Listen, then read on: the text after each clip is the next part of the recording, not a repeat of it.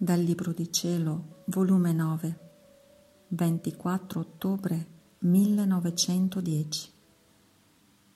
La turbazione, i suoi effetti. Tutto esce dalle dita di Dio.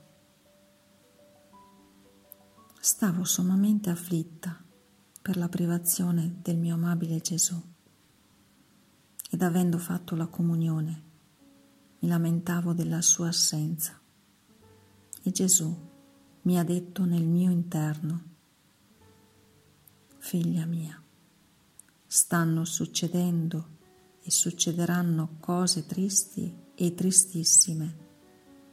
Io sono rimasta atterrita. Quindi sono passati vari giorni senza di Gesù, solo che spesso mi sentivo dire, figlia mia, buona, pazienza che non ci vengo, poi ti dirò il perché. Onde me la passavo amareggiata, sì, ma pacifica. Quando al meglio ho fatto un sogno che molto mi ha contristato e anche turbato, molto più che non vedendo Gesù io non avevo a chi rivolgermi per essere circondata dalle aure di pace che solo Gesù possiede. Oh, quanto è da compiangere un'anima turbata.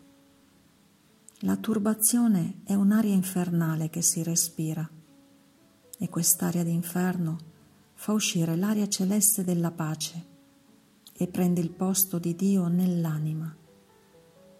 La turbazione, sbuffando quest'aria infernale nell'anima, la padroneggia tanto che anche le cose più sante, più pure, col suo soffio infernale le fa comparire le più brutte e perniciose.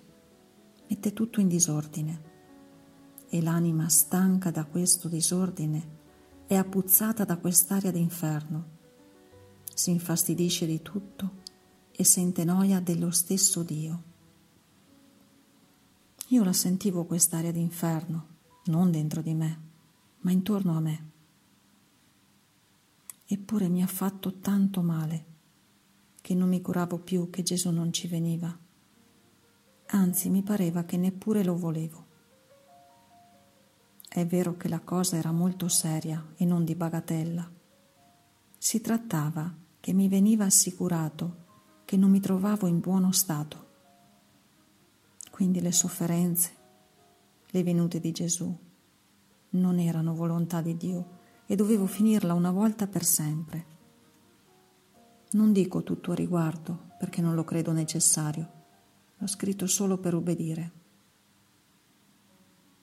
Onde, la notte seguente vedevo che dal cielo scendeva acqua diluvio, da fare molto danno e seppellire paesi interi. Ed era tanta l'impressione del sogno che io non volevo vedere niente. In questo mentre una colomba che girava a me d'intorno mi ha detto il muovere delle foglie, delle erbe, il mormorio delle acque, la luce che invade la terra, il motore di tutta la natura. Tutto, tutto esce dalle dita di Dio. Immagina se il tuo stato solo non deve uscire dalle dita di Dio Onde, venendo il confessore, ho detto tutto il mio stato e lui mi ha detto che era stato il demonio per disturbarmi. Sono lasciata un po' più pacifica, ma come una che ha sofferto una grave malattia.